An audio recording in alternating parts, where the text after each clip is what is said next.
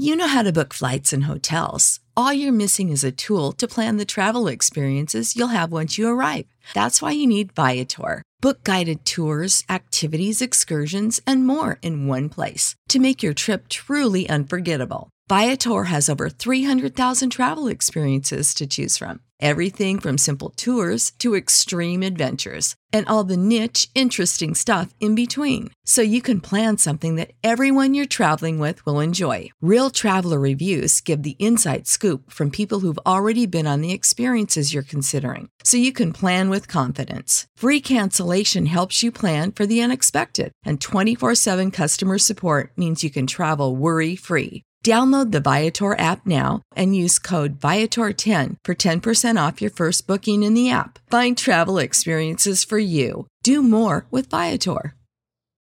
When you need mealtime inspiration, it's worth shopping Kroger, where you'll find over 30,000 mouth-watering choices that excite your inner foodie. And no matter what tasty choice you make, you'll enjoy our everyday low prices, plus extra ways to save, like digital coupons worth over $600 each week. You can also save up to $1 off per gallon at the pump with fuel points. More savings and more inspiring flavors make shopping Kroger worth it every time. Kroger, fresh for everyone. Fuel restrictions apply. Hey, folks, this is Jason Lewis, the producer of the From the Shadows podcast. I just want to remind you about our website, FromTheShadowsPodcast.com. Uh, we have a Facebook page. We would appreciate it if you like and follow. Also, join our discussion group on Facebook called After the Shadows. We have a Twitter feed. Please follow us on Twitter.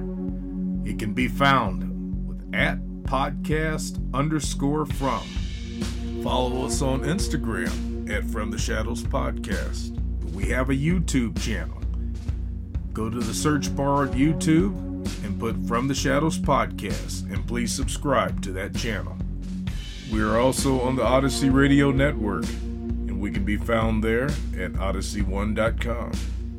We're still on the traditional podcatchers that everybody loves to listen to us on. We get a lot of feedback, so please rate the podcast and communicate with uh, whether you're on Spotify, Stitcher, TuneIn, Apple Podcasts, Podbean, or Google Podcasts. We're there, and we appreciate it when you leave comments for us. We also have a Patreon page. It can be found at www.patreon.com forward slash from the shadows. You can receive books, stickers, coffee mugs, and special content just for our Patreon subscribers. Check it out for yourself and see what packages that we have to offer. Well, that's all I have for you right now, folks, and thanks for being a part of the From the Shadows podcast family. So, with that being said, let's get this episode started. Welcome, everyone, to the From the Shadows podcast. I'm your host, Shane Grove, and with me, as always, is the super producer, Jason. Hey, how's it going, everybody? Seriously, you're going to leave everybody hanging? That's not your tagline. Greetings. Thank you. Jeez. how, how, can we, how are we supposed to sell those ringtones of greetings? If chop, you, chop. You got to get to it. You got, but you keep mixing it up. Like, how's it going? Come on. Come on. We, we have a business plan. You're not sticking to it, man. You're killing us. and also joining us tonight is, uh, for lack of a better term, the barrister. The barrister. How are you doing tonight? Hey, I'm I'm hanging in there. I'm excited to get started with this episode. I got to be honest with you. well, before we introduce our guest, we want to give a special shout out to um, we got two new patrons, Scott and Austin, and we want to thank those guys for showing their support to the From the Shadows podcast. Which, look, if you love us, love what we do, even if you hate us, even if you hate what we do, you can still support us. Um, for as little as uh, I think it's five dollars a month is the is the lowest level, and you get all kinds of extra uh, bonus recordings of stories and an extra Ozark Howler story. You know, so you get some cool behind the scenes stuff. So go check our Patreon page out if you uh, if you want to give us some support. So. Um, enough of that, though. We'll get into introducing our guest, which um, came to us by our appearance on the uh, radio station last week in St. Louis. One of the listeners said, "Hey, got to check this guy out. His uh, he's a longtime big Bigfoot researcher. Um, he's amassed a huge, and I do mean huge, database of recordings and experiences and sightings. I mean, it's this website this guy has is unbelievable. I mean, the rabbit hole you can go down checking out the stuff he has on there is fantastic. So, joining us is, uh, and I'm going to label him as as Mr. Bigfoot for Illinois. Stan, how are you doing this afternoon? I'm doing. I'm doing great. Well, now, thank hold you. on a second, Grover. Well, I thought we were. You told me we were interviewing Miss Illinois. Miss We got Illinois. a Bigfoot guy on here. Well, listen, Stan did Oh, not. yeah. Well, I was. Hey man, I, I was really excited about this episode. I'm not so sure how excited I am anymore. Stan did not right, agree. well, okay. to, Stan did not agree to the swimsuit part of the competition, so uh, therefore we had to scrap the, the Miss Illinois. I got to be honest just- with you now. If he's not going to go with the lingerie, I'm, I might be out.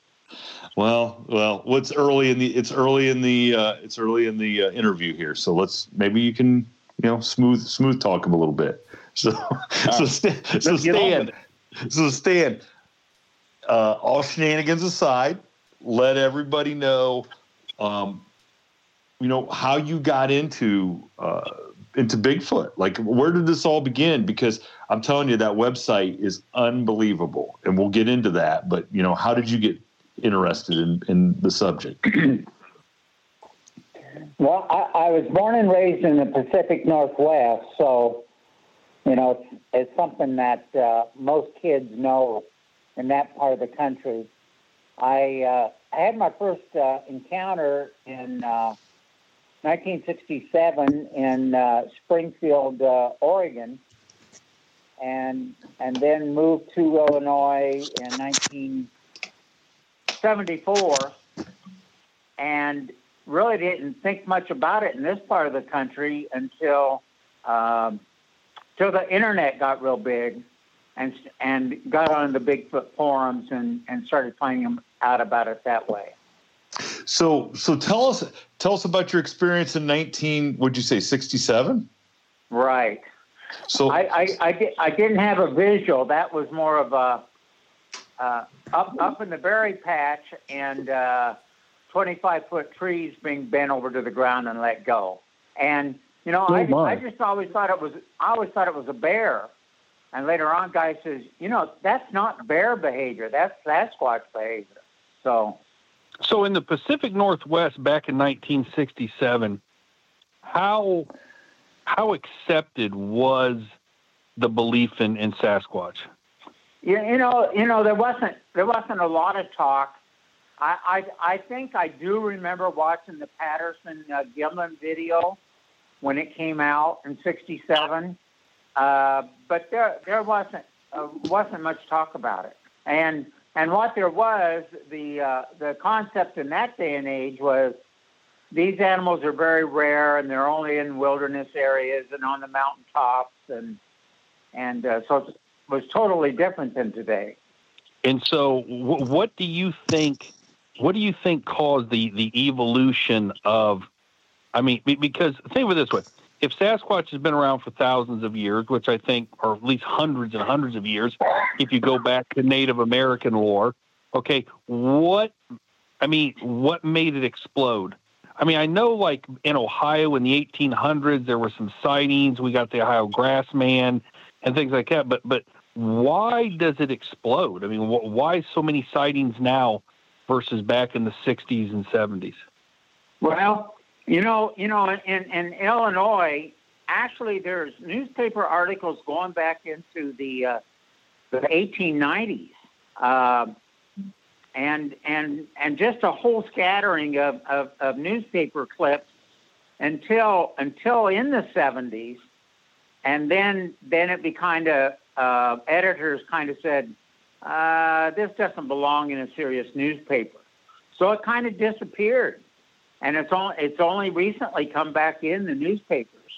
Um, Yeah, I would I would say you know Sasquatches, Bigfoot, cryptids is, are now in vogue because you have Right. TV stations like the Travel Channel and Sci-Fi who you can, Right. you know, you can turn on a TV and, and there's something paranormal or cryptid on 24 hours a day, seven days a week. Right. Yeah, it's just uh, well, you know, the internet has changed everybody's life for any anything you're interested in, and uh, Mm-hmm. uh, Bigfoot was a way to bring thousands of people to uh, together that are that are interested. So you had this experience back in '67 where you had the trees, and you say, well, you know, you someone advises you that hey, that's not fair, you know, behavior that Sasquatch. So what what was it about that, or is it something else that triggered you to say, I, I I'm going to be passionate about this subject matter. I want to know more. I want to know as much as I can about this topic because look, there are people out there that, that have no interest in in paranormal. Those people have no interest in this uh, stuff. What was it about your childhood or your upbringing or your life that said, "Hey, this is something I want to dive in both feet and and and make this my passion project"? I, I, I think it's just always been a question of the unknown, and it's always seemed like no matter where I've lived, because I was raised in a remote area in Idaho, and you know you look out over those mountains and you just wonder what's what's in those mountains that I don't know about, and uh, it seems like every place I've lived since then, and and until today is I, I wouldn't want to live somewhere where you don't have a mystery of some kind. Mm-hmm. And So did- and so did- Illinois, Illinois especially, see they, you know, th- this word Bigfoot didn't come out till 1958, so most of the papers always called in this part of the country just referred to it as a monster. Okay. So did you? So did you think then once you left and moved to Illinois that that pretty much there was no such thing as as Bigfoot around here, and then it was just once. Right. I, I didn't really think too much about it because, well, frankly, I was raising a family and I was working all the time, and um, I just just thought it was a West Coast phenomenon. Did, so- didn't know about it in this area. And so then, so once the internet came up, you started seeing some some some stuff happening in your own backyard, basically, and then. Right. Right. So tell so tell us then how then what did that spark? Like how did how did you get full fledged into what's going on in Well, Illinois? Well, you know, I've I've always been interested in audio recording, and in fact, I did my first recordings in the '60s with a with a little a reel-to-reel recorder I would take out. So I've always been really interested in sound, and and and a lot of bird stuff, and uh, and it, and it, so when I started interviewing people. I found out that people are actually more traumatized when they hear it and don't see it. Most, you know, if a sighting is at a distance, people aren't traumatized that. But if you, if they're in their house and they have something growl at them or scream at them up close, then then it's a different story. So Well, I I've think just always been sometimes. So I'm not, not to cut you off, but I think sometimes people don't always believe what they see, but for some reason they believe what they hear. I think that's true. Yeah, I think that's true a lot. And the the sad part is with with with sounds, uh, everybody hears something different. You know, it just doesn't sound the same. And uh, so I really I really like to if if I'm out in the woods or anywhere, I like to have somebody with me. So if we hear something, we can say, "Well, what do you think that was?" Gotcha. So, and it, and it seems to me like 95% of of of uh, uh, a possible Sasquatch activity is sounds. You know, the the sightings are are still rare, uh, but the sounds aren't. When I go to my research area, if I walk through there in the night, 90 percent of the time I hear something, but yet I've only seen one thing in 15 years you know, other other than footprints, you just it, it it's hard to see one of these animals because they're they're not wanting you to see them. Yeah, that's what it seems like. It seems like the majority of people who do see them, it's because Bigfoot wanted them to see them. You know, it was like almost like an intentional, like, all right, I'm gonna, I'm gonna give you a little show, and that better be enough to scare you off, get you out, get you out. Well, I, I've seen, I've seen three in the daytime in Illinois, and one in West Virginia in the daytime, and and it was always, um, they were always as, as surprised as I was. Oh, really? Okay. Right. So I'm completely wrong then. Just to, just say you're completely well on many many levels. You're wrong, Grover. So, so but it's but it does seem to it does seem to me though when I hear like a lot of the stories being told that a lot of times it seems like they're you know it's with a purpose. You know, like we're going to show they're going to show themselves with a purpose. Well, that that, that you know, is the, true.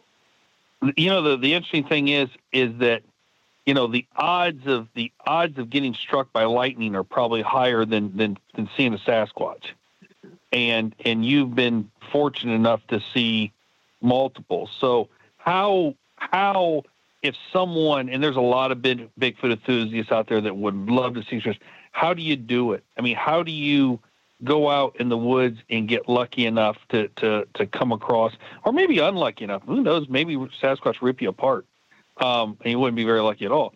But, but is there a method? I think that's that's one of the things that, that when I've talked to some enthusiasts is what is the methodology to being able to see one of these things? I mean, is it cloaking yourself? Well, I think just I, I think it's by how much time you spend in the woods, and Okay. uh, and like starting in about 2003, I spent all my spare time out there.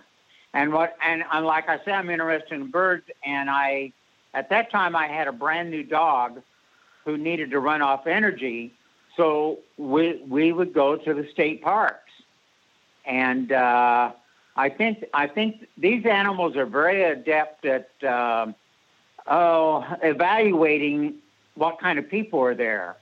You know, if you're if you're walking around in a camouflage outfit with an AK-47, they're not going to hang around. But if they see some guy out there with binoculars and these dogs, they don't think you're looking for them. Hmm. And and o- over time, they get they know you and they get used to you being in their area.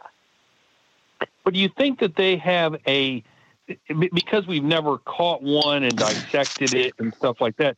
Do you think they can smell like bears do? You know, a bear can smell Yes. somebody way, way, way far away. Uh, what do they say that a bear has a, a nose 200 times stronger than a German Shepherd or Bloodhound or something crazy like that? So, I mean, do you Right. think When they I- can recognize I- your scent? Right. And when when I a lot of times when I go over the hill into my area, I would hear distant wood knock. Like I wasn't even over the hill yet until they were announcing somebody was coming. So Oh, you know they got all these. Yeah, they they ha- I think I believe they have a tremendous sense of smell. Uh, can smell really well. And you think that they recognize your smell, and then the next time you come back, they recognize your smell again. They say, "Okay, this guy's been here. He's not a threat. It's not something that we. It's not a predator. It's not someone we have to be concerned about." Do you think they like almost can catalog your particular scent? I, I think they do, and I and I think there's certain parts of the country uh, where guys are specifically trying to hunt them, and those kind of areas report Sasquatch that are very aggressive, and I think that's what it is. If you're aggressive, they're going to be aggressive, and um, I think that makes I- I sense. I, just mean, it, I mean, you, you think about it this way: um, in, in the wild, you know, chimpanzees, mountain gorillas, and stuff like that, they learn to recognize certain researchers and will become comfortable with those researchers, and eventually will approach them if you know that researcher sits there for days and's quiet, just takes pictures, makes no non-threatening gestures or movements, they will eventually they know that researcher's there. They will ignore them, and then eventually, when they feel the time is right, they'll actually approach them and and have contact. And and and and oftentimes not tear them apart. So I, I it would make I sense. think that's absolutely correct. Yeah, so it makes sense And- that if if Sasquatch is, is a primate type creature, it would get it would get comfortable with you being out there bird watching and whatnot, and say, look, this guy's not a threat to us. We don't have to be you know all hands on deck to be ready to to you know fight or flight. Yes, I think that's absolutely right. And um, I have one special area I go to, and one certain log I'd sit on, and uh, they they would interact a little bit. There'd be branch breaking and other stuff going on, and my attitude is always is I'm I'm not going to react to what they do. I'm not I'm not going to give them the the thrill of thinking they're scaring me off or whatever. And because I, I want them to up the ante. Ah. So, man, you're wow. Okay, you're brave. You're a brave man. Well- up the ante. Like, what do you Well, mean up the you know- ante? Like, like what do you what do you? I want them to make more noise. Okay, because you're recording, right? When you're out there sitting at on the log, Right, you're Right. I'm always recording. But but the other part of it is is nighttime is totally different than daytime with me uh, because I I basically don't I have zero fear in the daytime. hmm It's the Sure. nighttime that uh, that I have the problem because I can't see anything. Now, do you go out there on that same log at night and and sit and Yeah, I I go, th- but I always go with three or four people. okay? I Smart. I, I ran into a couple of mo- mountain lions, so I don't go at night by myself anymore. Oh, so No. so Well, But so know tell the thing is that yeah, go ahead, Grover. Oh, I was just gonna say, so so Stan, tell us about some of your visual sightings, like what you were doing, and then what you, you know, what the experience was like, and and you know each time, you know. And what did they look like? That's the you know fur color, height, weight. You know, part of, part of the problem is is most sightings are very, very, very short because these animals are so fast.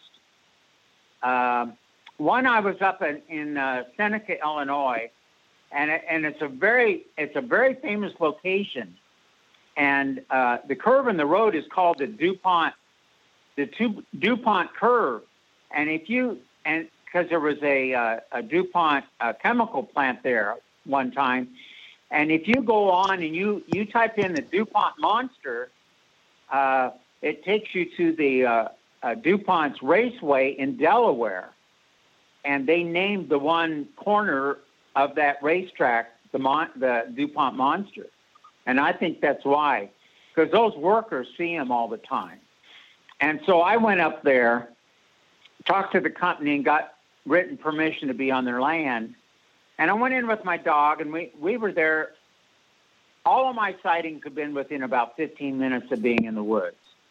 So I, I was sitting on this log for about 10 minutes, and this thing came out, oh, maybe about 50 feet from me, just started going across the clearing.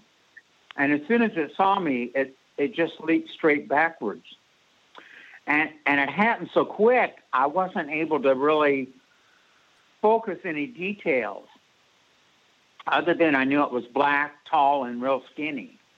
Um, probably my most controversial sighting was in uh, southern Illinois uh, uh, near B- Murphysboro, and I- and I had this fellow that says. He says, I, I, I see them along the railroad tracks and in one spot all the time, and I think they're hopping the train. And I thought, you know, I don't, I don't want to insult this guy, but you know, that's, I've never heard of such a thing. So That's we went down there, and yeah.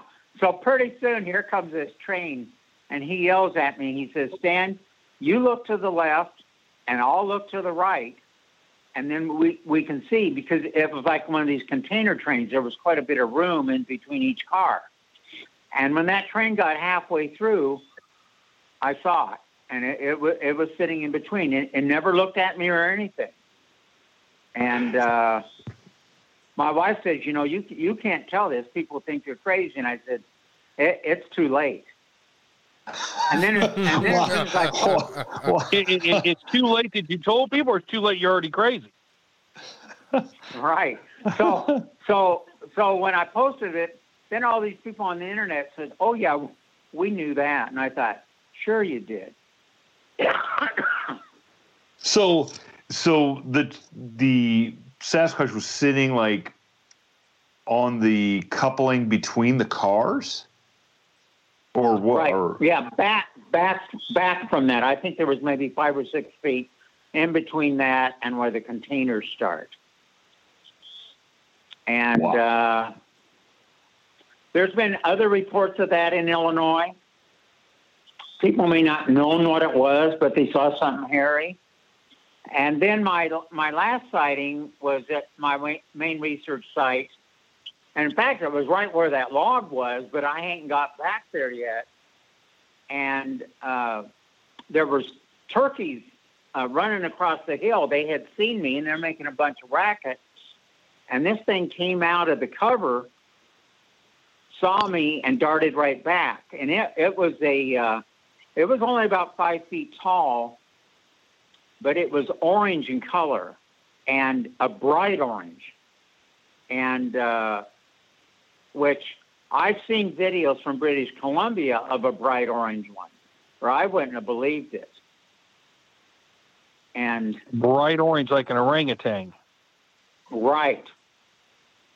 Exactly.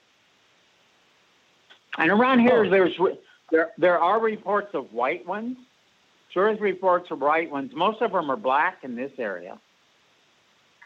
Well, it, it, do you think that do you think the color of the fur has anything to do with the geographic location and the changing of the seasons and things like that? I I, I don't know. I, I mean, I'm not know. saying that they. I'm not saying that they're that they're chameleons and they change fur color, but like you know, you think about the Midwest, Ohio, in the fall where you have the orange leaves and the red leaves, and kind of like it would be easier for something of that fur to blend in during that time of the year. But obviously during the winter, you know, that orange would probably kind of stick out. So I don't know because right. we talked so, about we so had the... Stacy Brown on here. We talked about that about the different colors like down in Florida. Right. I I don't you know you you would think white would be very hard to hide, but uh, yeah, yeah, exactly. They're good at it. So, so when, when, you're out there in the woods, are you like you said? I guess my question is, and this is for people, you know, who are enthusiasts, who are just beginning the Bigfoot, you know, research. You know, how far do you have to traverse into the woods to be in their territory? I mean, are you talking about a mile in, a half mile in, minutes? No. Do you have to stay on a trail? I mean, what's your thoughts? Well, I I'm just I tend to be a creature of habit, so I always follow the same path. Uh, but but I've I've had uh, I've gotten a lot of sounds from the parking lot before I even got in. And Whoa. One one one one problem I have is a lot of times they're not very vocal, and and when I don't want to sound too strange, but a lot of times I can feel them if they're in the woods close to me. And okay. other people can do it the same way. And when I park, if it's at night, they'll come down and check you out. They want to see who's there. So, one rule we always have we never leave anybody alone at the car. Because if you leave oh. somebody at the vehicle alone and the rest take off, they're going to come down and scare the whatever out of them. Hmm. So they they they want to know who's in their who's in their area, and they'll they'll come and check out. And so so so many times they'll come check us out, and then they're gone, and then we don't get to see or have any interactions at all. I mean, so so let me ask you this: Have you ever considered baiting the trap, like leaving someone in the car with a running video camera, hoping to induce them to come out to try to scare the hell out of them, and then say, Well, you know- blow up in your face. You know what? You know what I need is a, a thermal camera. You know, I we we used to think that this night vision would work, but these animals, uh, they're not they're not out in the open where you can see them with night vision. You have to have thermal, and that's just a lot more expensive. That's out of my range to have a thermal. Mm-hmm. Well, we're So- going to send Jason, super producer, and Jerry, our field investigator, with our FLIR camera with the with the heat seeking, and they're going to hang out with you if you don't mind. And if you want to leave them out there and lose them, you go right ahead. Oh boy. We're not going to So- pay the ransom to get them back, man. We're trust me, we're not paying the ransom to get them back. Uh oh. so so Stan, so Stan, how many? Um, so once you started realizing that there were an abundance of sightings in Illinois, when did you start putting together the website that you have? I I think uh, I I'd have to go back and look. I think I didn't do the website until around 2007 or eight. I didn't do it till I had a bunch of recordings, and I, I I never started out with the uh, idea of putting sounds on there. It's just I had friends in Virginia that were analyzing sounds for me, and it just got easier for me to post them on there. Then they could look at them when they wanted, instead of me emailing them all the time. Yeah, and I, de- I, de- I definitely want to talk about these sounds, okay? Because, um, so we'll tell people, you know, to you know, get to the website and check that. Because, I mean, the very first one, I want you to, I want you to tell.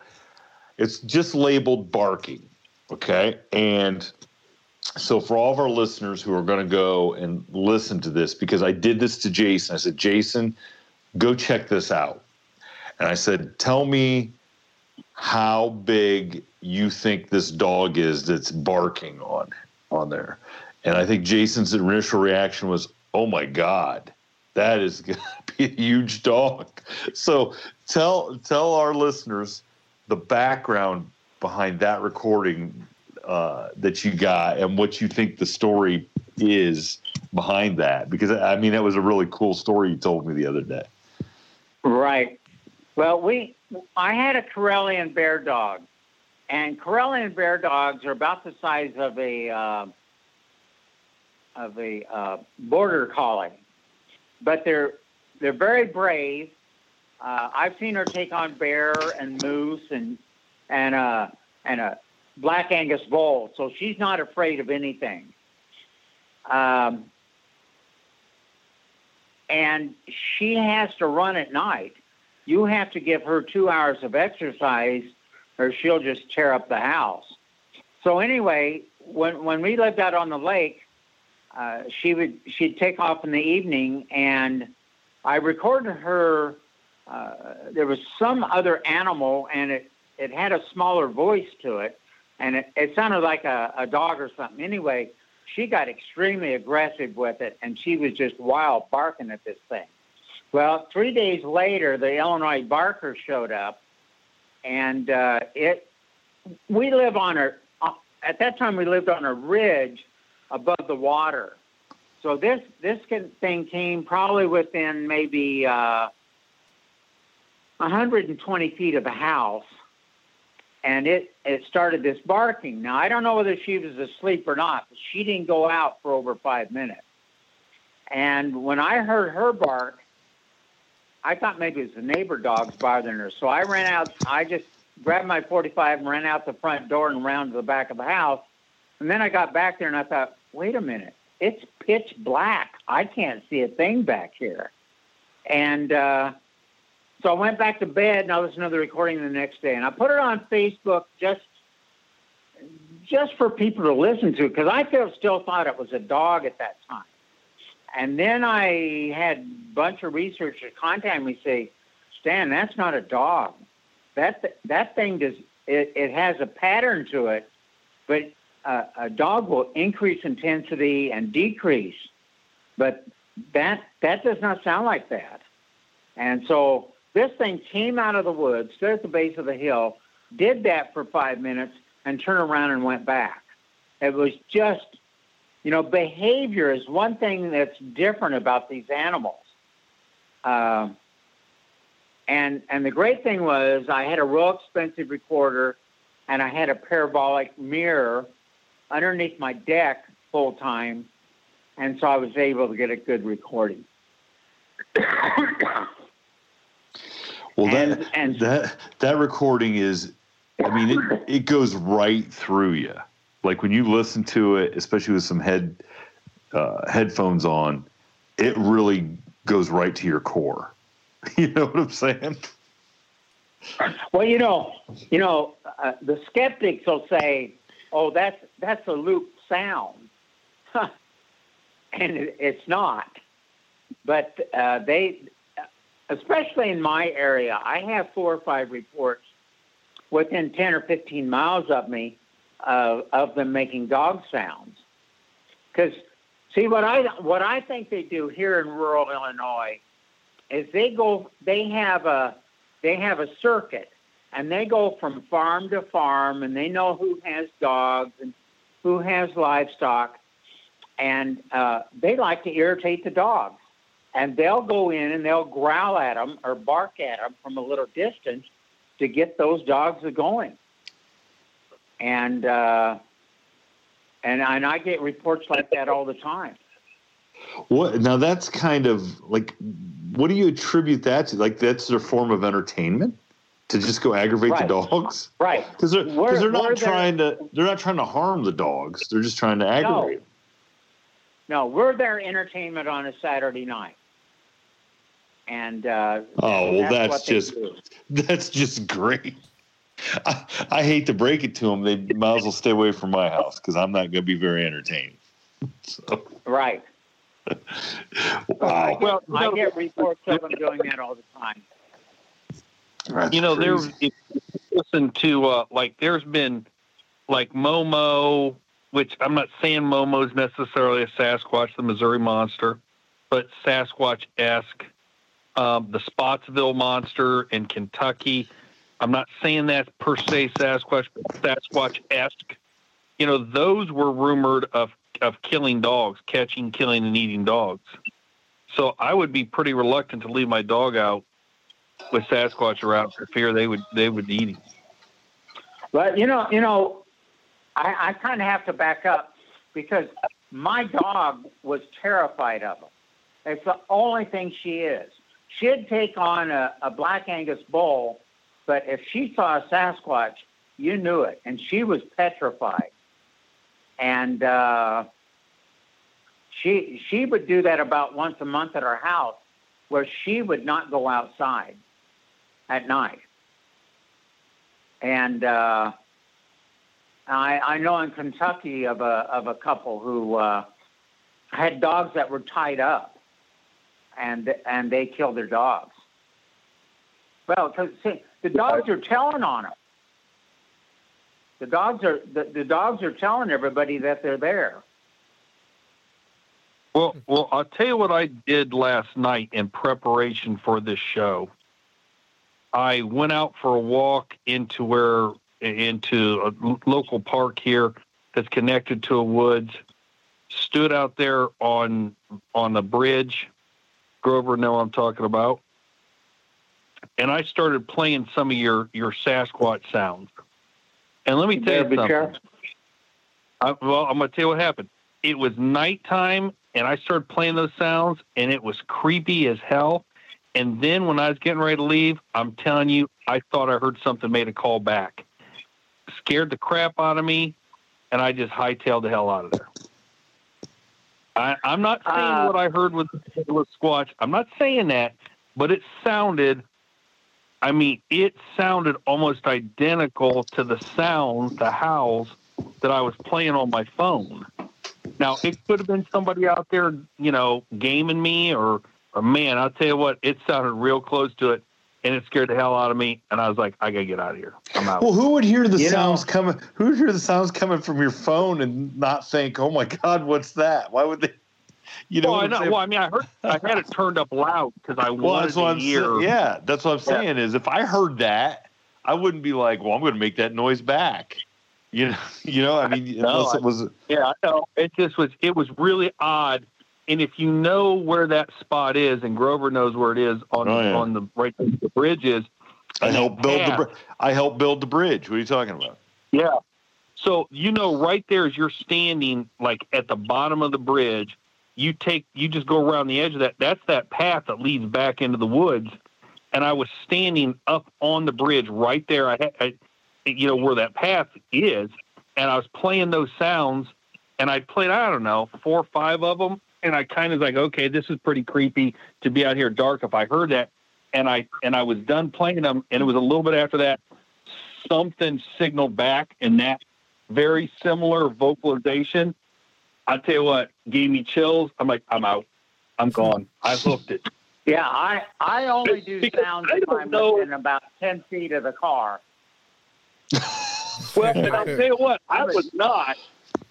And then, and then here's the thing that, that as I was hightailing it out of there, and I had a good half mile to get back to civilization Oh, uh, from I started thinking to myself, you know, I don't know what that howl was. Was that howl a challenge to another Sasquatch? Was that a was that a uh, was that a male Sasquatch doing a mating call and then another? You know, they're like, you know, I like I don't know. And then suddenly I'm like, did I just challenge somebody to a fight, or do I offer to have sex with them? I don't know. But Oh, I'm getting the hell out of here. Uh, so so Stan is anytime so anytime out there during your research, day or night, have you ever felt that way, like threatened, like a little bit scared on edge? well, what what happened? I I'm like everybody else, and when I first started in this, I was in denial that they could be at my house. I only thought they were 50 miles away, and uh, I tell you when it was. It was 23rd of May in 19, uh, 2006. And at eight o'clock in the evening, my dog was barking, and I told my wife, you know, I'm going to take my night vision goggles and take her down the creek and show her where those deer are bedding down in that tall grass. I didn't get out of my backyard. This thing roared, and it sounded like it sounded like a chorus of about 20 men, and the volume was unbelievable and I would assume it had young with them or family or whatever. But I didn't go out of my yard. It it was beautiful. These things have beautiful, fabulous voices, and um, it it just did a roar. And uh, I've I've gone out in that pasture before with my my cell phone. My wife says, "What are you doing?" I said, "Well, I'm going to play the Illinois Howl, see if I get a response." She says, "They can't hear that thing." I said, they most certainly can. And so the next day I went out and looked, and and the only tree that I had on that fence row was broken off at the 10 foot level. And so I went and got her and I said, I want you to look at this. And I said, What do you think? And she says, Well, I know what it was, but I don't want you talking about it for six months. so they they can respond they can respond back. I only do sounds if I'm within 10 feet of the car because I get them to respond back, and I just don't have the nerve to stand there with that thing yelling at me. So in other words, I you play you played that Illinois howl, and its response was to come where the howl emanated from and snap a tree, is what you're saying. Right, right. They knew they knew I who was doing it. Okay, so remember that, barrister, when you're standing there playing the Illinois howl. Listen, I'm not doing it again. I, I, look, I now it didn't sound. Now the truth is, it didn't sound like it was real close to me. Like it sounded like it was in the distance. But when you're at night and you're by a woods, you don't know how far something really is from you. You know what I'm? Like I can't gauge. Is that within 30? You know, is that is that a half mile away from me? Is that within a quarter mile? Is that within a hundred yards of me? I, I can't discern that. But what I do know is I really, really never expected in the location that I was at that I would hear something like that respond to that recording. Like I really did not think that that would happen. Like never. I'm well. Well, let me tell you something. Stan also, I think, has a little insight about people not thinking these these creatures are near population bases. Um, isn't that true, Stan? Didn't you? Uh, right. You want to share the story about the about the guy in what in, outside of Chicago? Right. I I did an interview uh, on, on the radio with a guy in Chicago, and I had met him before, and he seemed really nice. Well, when he got on the radio, he was really kind of making fun of the topic, and uh, which which I, I I don't really mind. So the next day, he's on the way to to see his mother, and he goes by the. Uh, I think that's the Woodfield Zoo in Chicago. It's not too far from downtown, and he saw one, and it ran across a four-lane freeway uh, highway in front of him. He even got out of his car and ran into the woods to see if he could see it. And I did eventually get to talk to him on the phone, but he didn't want to talk to me. And uh, so, you know, places like Chicago, Northeast Illinois has 100,000 acres of uh, uh, forest preserves. And, you know, people don't hunt there. And uh, so there's a lot of reports around around major cities. And uh, Cleveland, you know, Cleveland has the Cuyahoga National Park there, and I have friends that uh, have heard sounds. And uh, and, and St. St. Louis uh, hunters have reported seeing them laying on the ground when they were out hunting. And uh, that that area since then has been closed. The uh, uh, conservation department closed it. So I really? don't, I don't know, but but you know that's something, especially in Illinois, we found is that these animals are coming in really close. Uh, there there was a report within a mile of the state uh, capitol building in Springfield. What? And oh, holy moly, right.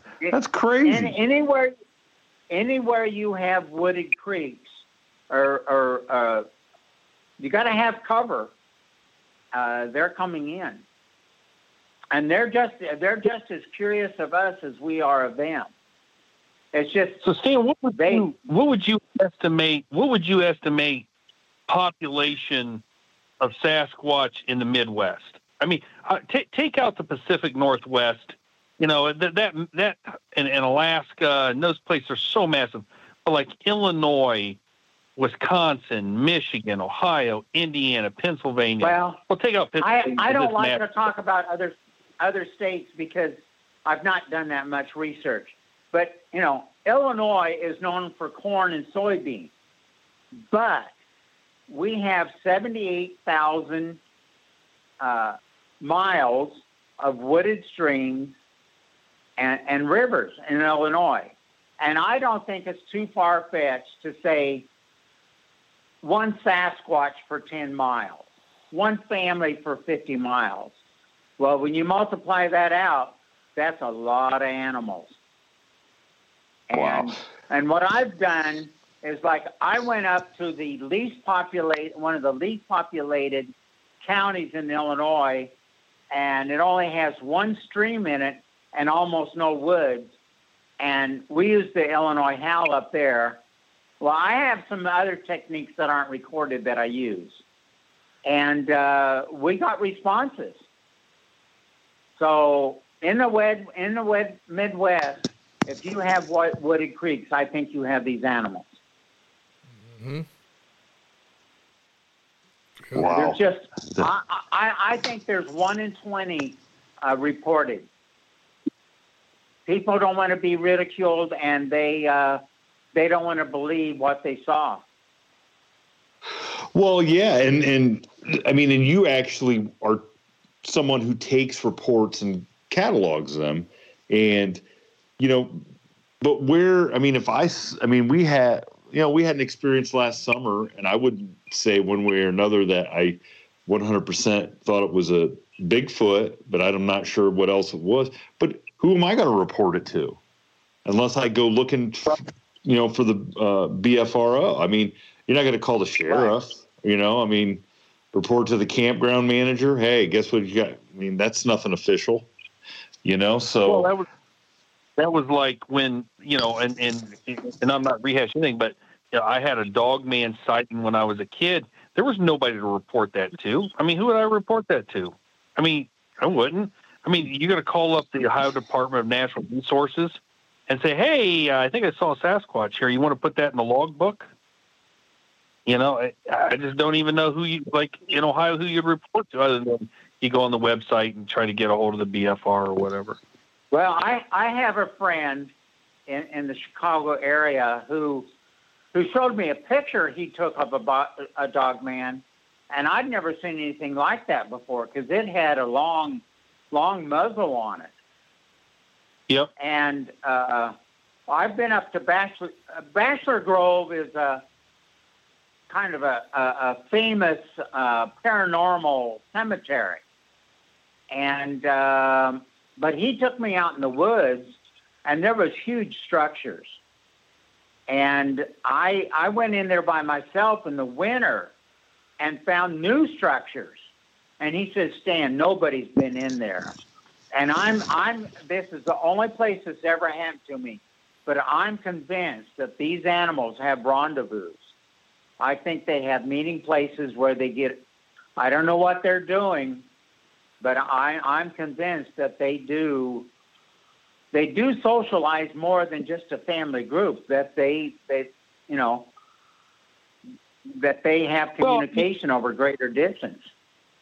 So so Stan, let me ask you this: so if you if you're in the camp of, and I know there's two different camps. One camp is that Bigfoot, Sasquatch, there's something paranormal, supernatural, interdimensional even uh, even alien about them. If you're in the in just the the the blood, you know, type camp, and you and you say, look, it's it's a primate type creature. Almost every primate uh, genus, they're groups, not just a family, but just groups. They travel and they right. fight, and they, I mean, you think about chimpanzees and wars that they have with each other. Um, you look at uh, uh, you know, silverback gorillas. They live in and they live in you know in groups. So I mean, it, it would it would strike me as odd that if Sasquatch is a is a primate, undiscovered, unclassified, you know, descendant of you know giant Pithecanthus, that they would be solo creatures like a you know like a Siberian tiger. You know what I mean? They, it doesn't make sense if they come from the primate tree. They would be in groups. Right. Well, and I, I'm I'm kind of a little bit of both groups. I've never been paranormal, but they have certain attributes that are not normal. Uh, this this infrasound stuff, I I don't know if it's infrasound. Nobody knows what it is. That's what they call it, and uh, they they do have some alarming uh, abilities. And if if you if you think you're a rough and tough guy, I want you to go out in the woods and have some of these encounters where they paralyze people. Uh, it's happened to me. I've seen, I've, I've uh, experienced it firsthand, and I have a lot of friends that have uh, experienced the infrasound, and it's something that we're not we're not seeing in other animals in North America, and uh, so I, I'm kind of leading to the other side that maybe maybe these things are actually Nephilim that the Bible talks about.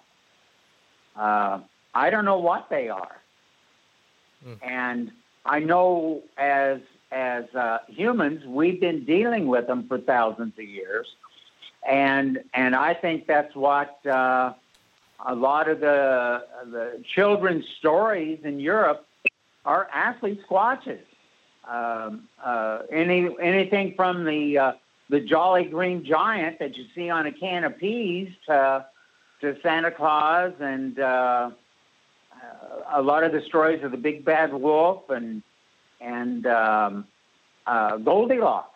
All those all those stories. If you trace them back, a lot of them are are not animals. They're they're giants and stuff in Europe. Yeah, You're that, thinking this- Bill Grimm fairy tales in the uh, you know in the Black Forest of Germany and the, those places and and research origin stories of some of these things. Now, I, I don't know if they still exist in Europe, but I know there's researchers in England that have sent me uh, uh, uh, recordings that sound like ours. Really? Yeah. Yeah, that is fascinating. It just goes to show. So so basically, And- with and- your and the- point, you're not in either camp at this point. You're in the this is the the who knows. I'm open minded camp. Right. I do not. I do not go out in the woods and talk to these things. I, I don't think that's that's not me. That's not what I'm going to do. I'm not going to open myself up to maybe something that's more on the demonic level. Uh, Okay. I all, all of my all of my experiences with these animals have been good ones. Uh, I lost I lost my my GPS in in the, in the local park where I go, and and six weeks later, it was moved back to where I parked my car. And uh, it, it it it was I had it in a wrapper. It was still in that wrapper, and I said, and see, I always use my wife because she says she's a realist, where I'm more of a a romantic about this stuff. And I said, "What do you think about it?" And she says, "I'll tell you what. If a human would that would not have brought that back, and you wouldn't have your GPS, they'd have taken it." Exactly. Yeah, they just sold it for whatever they could have got out of it. Right. Wow, that's So I, I'm not. I'm not. A, I'm not afraid of them. Uh, I just. I just don't go in the woods and and and do my calls at night. I got. I don't want any any uh, big time response there. Any miscommunication ah. is what you don't want. Because because I- like I- if I- if you're if you're saying that you know like you're where you're going and and doing your research it has to be an area right that's got a stream or a river going through it with that's wooded. So it's probably a highway basically for these things. Who knows if you're out there doing those calls and the wrong guy you know the wrong family unit comes through. And here's here's you making trying to make contact with them and they're not interested in making contact or you don't know what it Well, is that- that, Well, and that's what spooked me last night when I did that. I'm like, I don't know what those howls are signifying. I don't know if those are are yeah war mating calls or those are I don't know what those are. And and sort of the same goes with tree knocking. I know people are there beating on trees. I'm like, well, maybe tree knocking has a specific language like like we do with Morse code. And, and you're out there making a threatening gesture. You're out there beating on a tree thinking it's cute that I'm going to try to do a tree knock. And what you're mm-hmm. really doing in a threatening gesture to something to rip you to pieces. I, I don't like. I'm not going to do that, and I certainly made a made a really bad mistake last night that I will not make again. And I'm not going out there doing any tree knocking because I don't know what I'm saying. You know what I mean? I don't know. It, I don't know what what I'm communicating to this thing. exactly yeah Well, I, I, I, I will do stuff at night by myself, but I'm not going to do it away from the car. Yeah. uh, well i think stan that's probably why you've lasted this long as a researcher because you're smarter than the rest of us for sure for sure But I've so had, I've had other people when I've give, given talks and stuff. I've had people use the sound, and they they got they can get really big responses from them. You just have to. so are you don't do it at night by myself. Okay, so is there a warning, and I didn't see this on your website, that if you're going to use your sounds, you will not be held responsible if someone uses uses them in a situation that probably is not wise. yeah, you know, I don't, I don't. Warning on that uh, thing, so idiots like me don't go out and do something stupid. Yeah. Well, I, I know I I I have contacts that uh, you know everybody's going out and doing wood knock, and I don't. Typically, these things are not aggressive, but I I had a guy locally who uh, was going out checking out his hunting spot, and he spent the night in a tent, and he did a few wood knocks. Well, in the middle of the night, his tent was knocked down. Hmm. Well, See, I don't think he'll do wood knocks again like that. so, yes, they do I, respond. I, I, only time I think it's ever dangerous is it, is if they have young with them that they think you're threatening. Other well, mo- that, most eh, well, most animals out in the wild, even little animals, you know, even like birds, okay, they're protecting their young just you know what I'm saying. So imagine a more violent type animal is definitely going to protect their young. But I mean, you walk by a bird's nest that has bird, the bird's swooping down at you to get you away. You know, so any animal well, that has young is going to try to. We we did have. Uh, now this is third hand. It's not verified, but I've talked to two different individuals who t- told me the same story here locally of a of a deer hunter who didn't come back. And so his wife contacted authorities, and they found him at it, uh, at, sitting at the base of a tree with his neck broken, with a blood trail going out in the woods. Well, we don't know what happened. Did this guy happen to see one of these animals and shoot at it? You know, if you shoot at any animal, I think they have every right to defend themselves. So sure, if you don't I, kill don't it, if you don't kill it, I mean, I guess that's what's fair. You know, I what's fair a, is fair, right? I right? Spent a lot of time in in Colorado, and I carried bear spray, and it's tough to think that if I got a bear coming at me, I'm going to use spray than a gun. But if you use bear spray, uh, the bear's going to leave. But if you, you lose a, use a gun, somebody's going to die, either you or the bear. So, bear spray is a better answer. Yeah, I mean, and, and the thing about it is, I've heard about that is the odds that you're going to be able to successfully shoot and down a charging bear is extremely small. Right. You're you much better chance of surviving with with the with the bear spray. Right. Because you're it's if it's a brown bear, grizzly bear. Have, if you don't have a strong enough cartridge, they'll bounce right off its right off its head. Now, so now you imagine that, that if a Sasquatch is 600, 800, 1,000 pounds, I mean, yeah, I'm, I'm not sure you have a cartridge big enough to take it down. And, and no. you know, you think about this. If, if you go into the ocean and you're swimming in the ocean and you get bit by a shark, you are in their territory. They are doing what they have been designed to do for millions of years. If you go into a swamp and you run into an alligator, it's going to do what it's been it's been bred to do for a million years. If you go into the deep forest and you run into a Sasquatch, or if you go into the jungles, you run into a chimpanzee, you're in their territory. I mean, you're the one that's encroaching upon them. Just like if somebody came in your backyard or tried to get in your back door, what would you do? You would defend yourself. You would defend your family. So I, I, I think, you know, trudging out there, being very cavalier with these things is a bad idea. Well, you know, the best way for safety, and what we like to do, is always take girls with you because when these things, the, I did not pay Stan. By the way, I did not pay Stan to say this. So go ahead, Stan. Go ahead. When when you have girls with you, these animals know. I mean, there are girl hunters. I understand that. But typically, if you're out in the woods and you've got two or three girls with you chatting it up, you're just a family group passing through. Plus, it really piques their interest.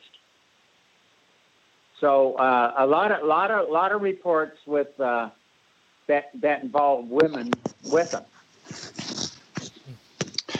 and girls are usually smaller. Yes. Yeah. I mean, that's.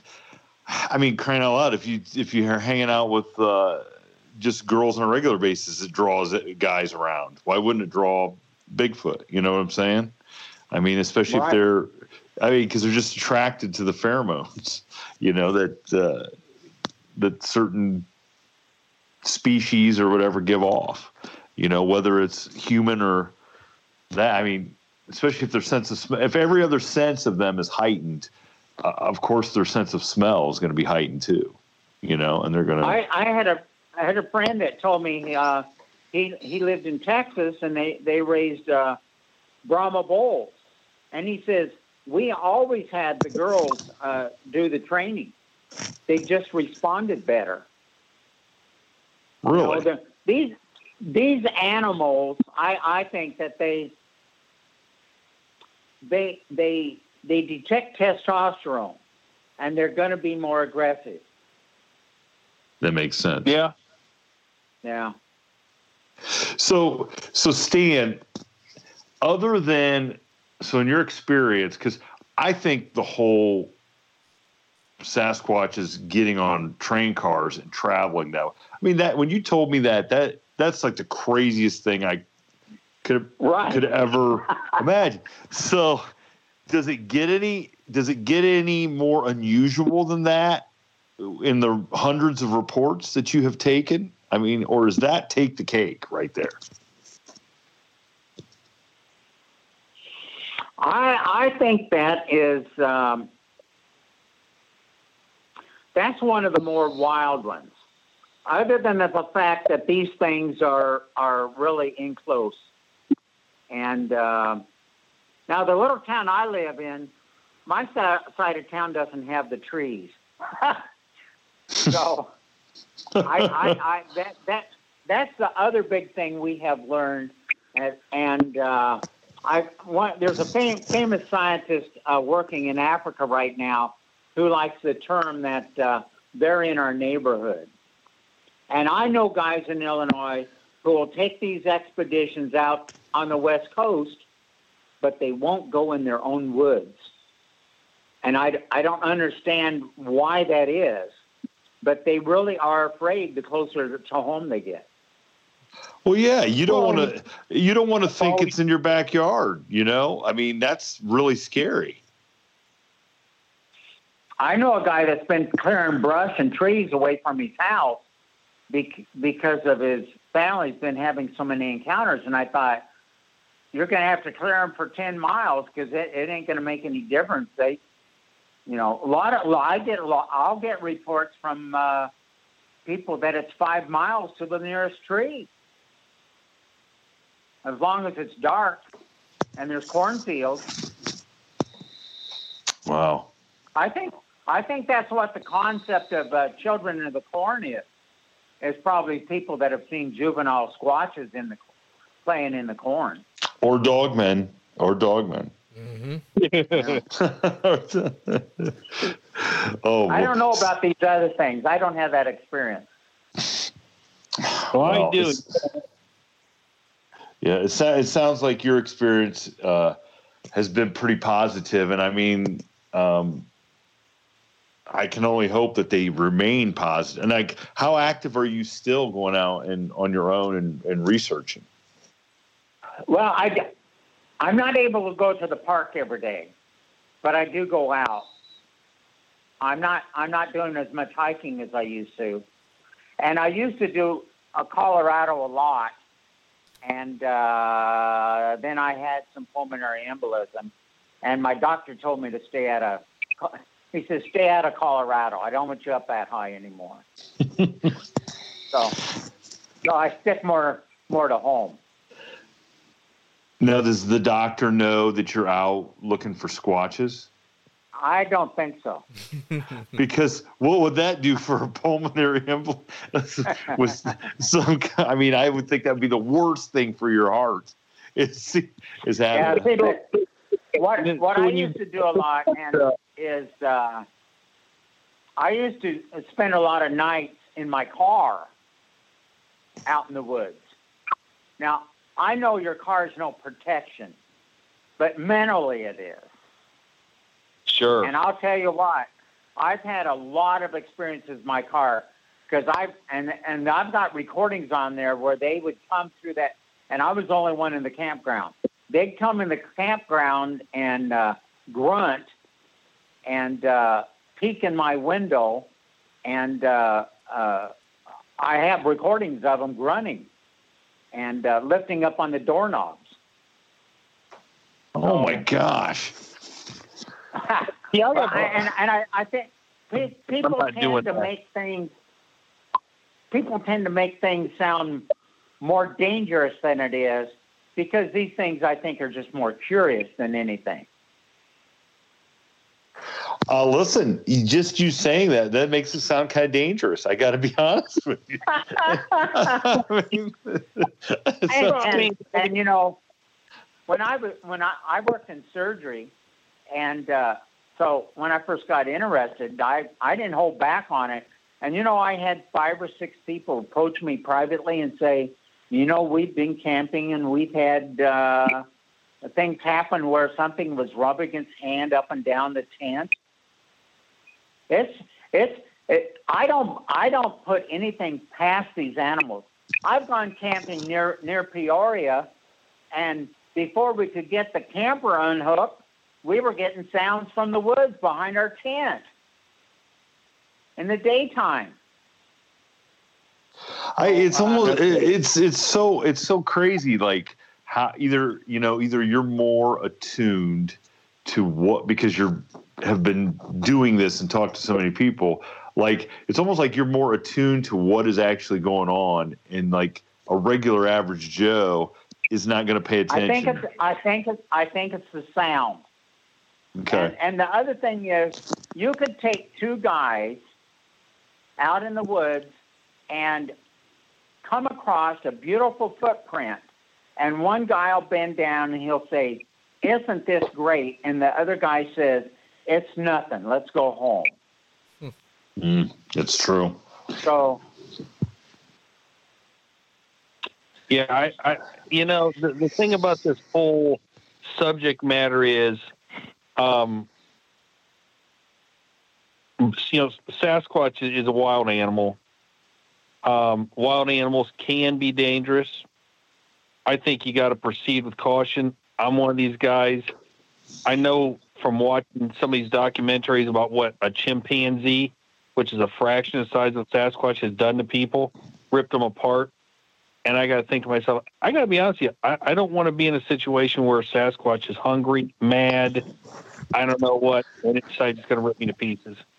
I don't want to put myself in that spot. so in other words stan we're now firmly established that you are more of a man than the barrister so there we go so, so you know, you know, I I was the I was the youngest of uh, four boys, and I I was always teased, uh, you know, because I was the littlest out in the woods about bears coming and everything else.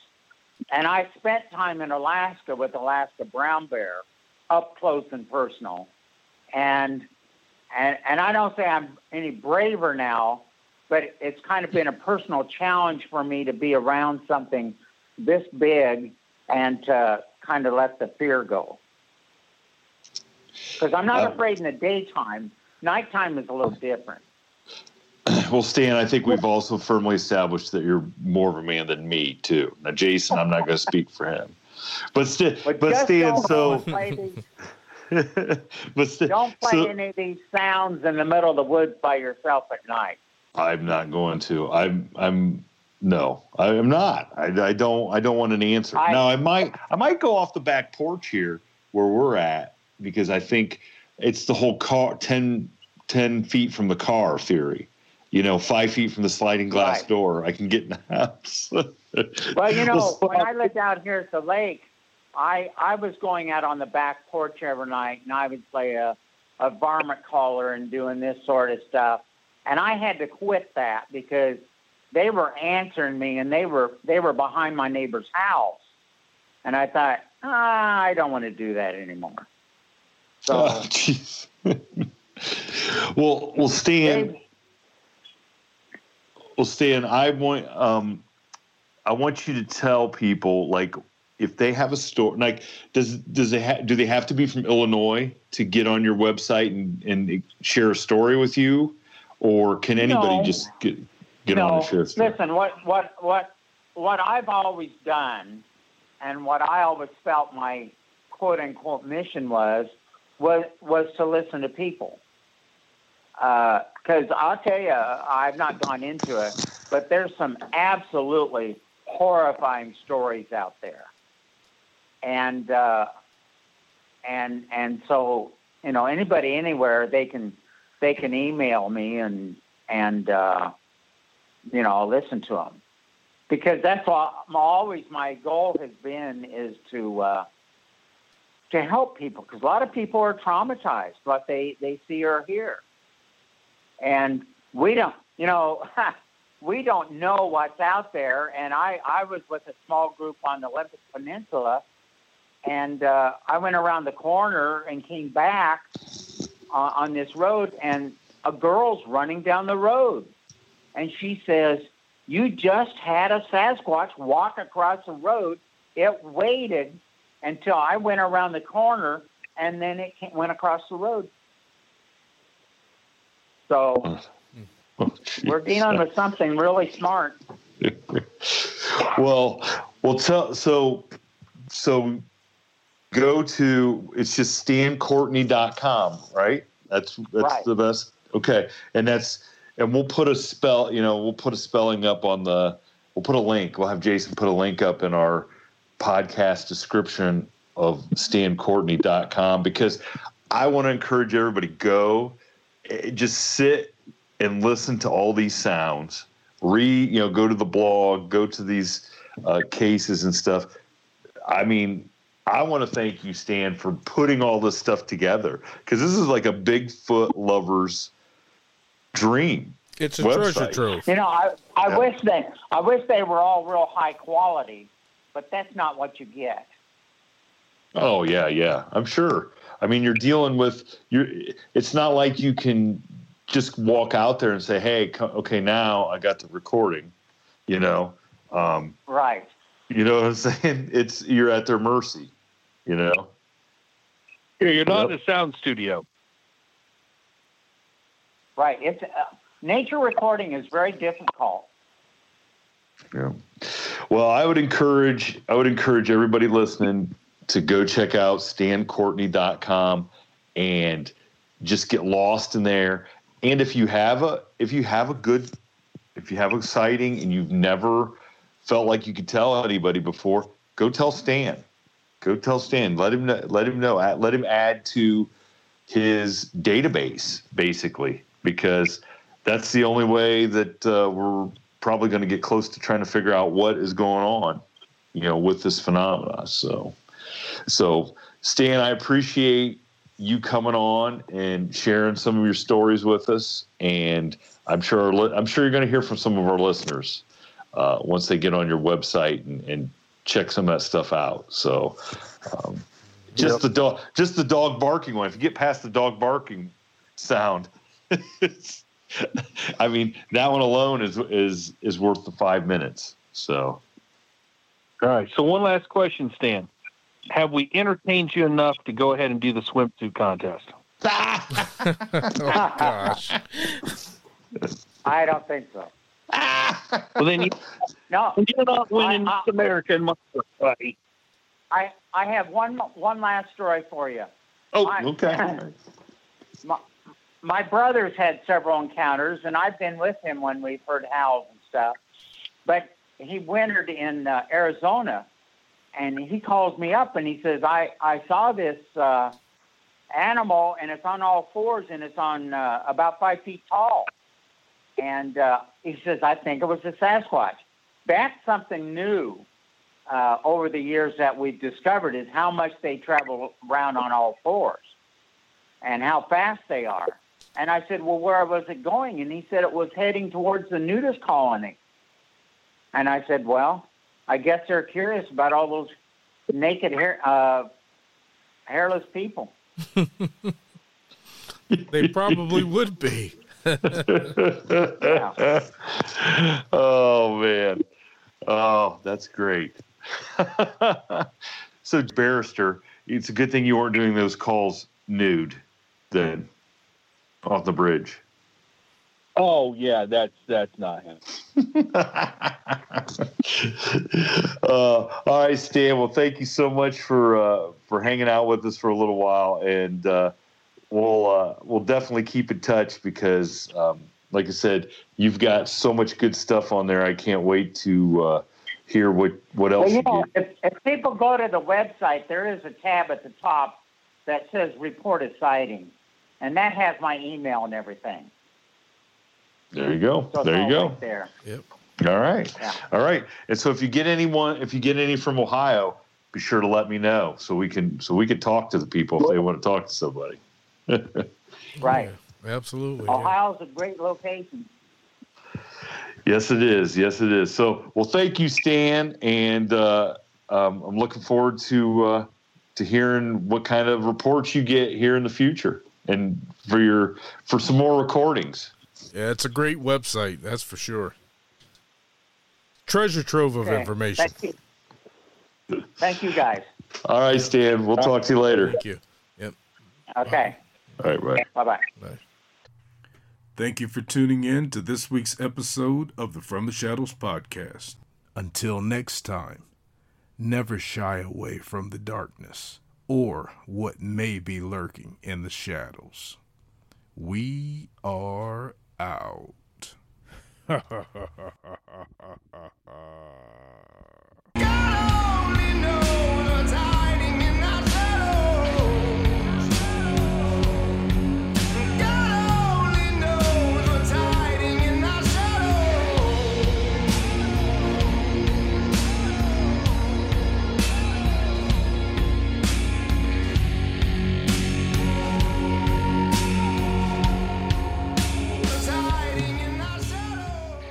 Support for this podcast and the following message come from Corient. Corient provides wealth management services centered around you. They focus on exceeding your expectations and simplifying your life. Corient has been helping high achievers just like you enjoy their lives more fully, preserve their wealth, and provide for the people, causes, and communities they care about. As one of the largest integrated fee only registered investment advisors in the U.S., Corient has deeply experienced teams in 23 strategic locations. Corient has extensive knowledge spanning the full spectrum of planning, investing, lending, and money management disciplines. Leverage Corient's exclusive network of experts to craft custom solutions designed to help you reach your financial goals, no matter how complex they may be. Real wealth requires real solutions. For more information, connect with a wealth advisor today at corient.com. That's C O R I E N T.com. Corient.com. Save big on brunch for mom, all in the Kroger app.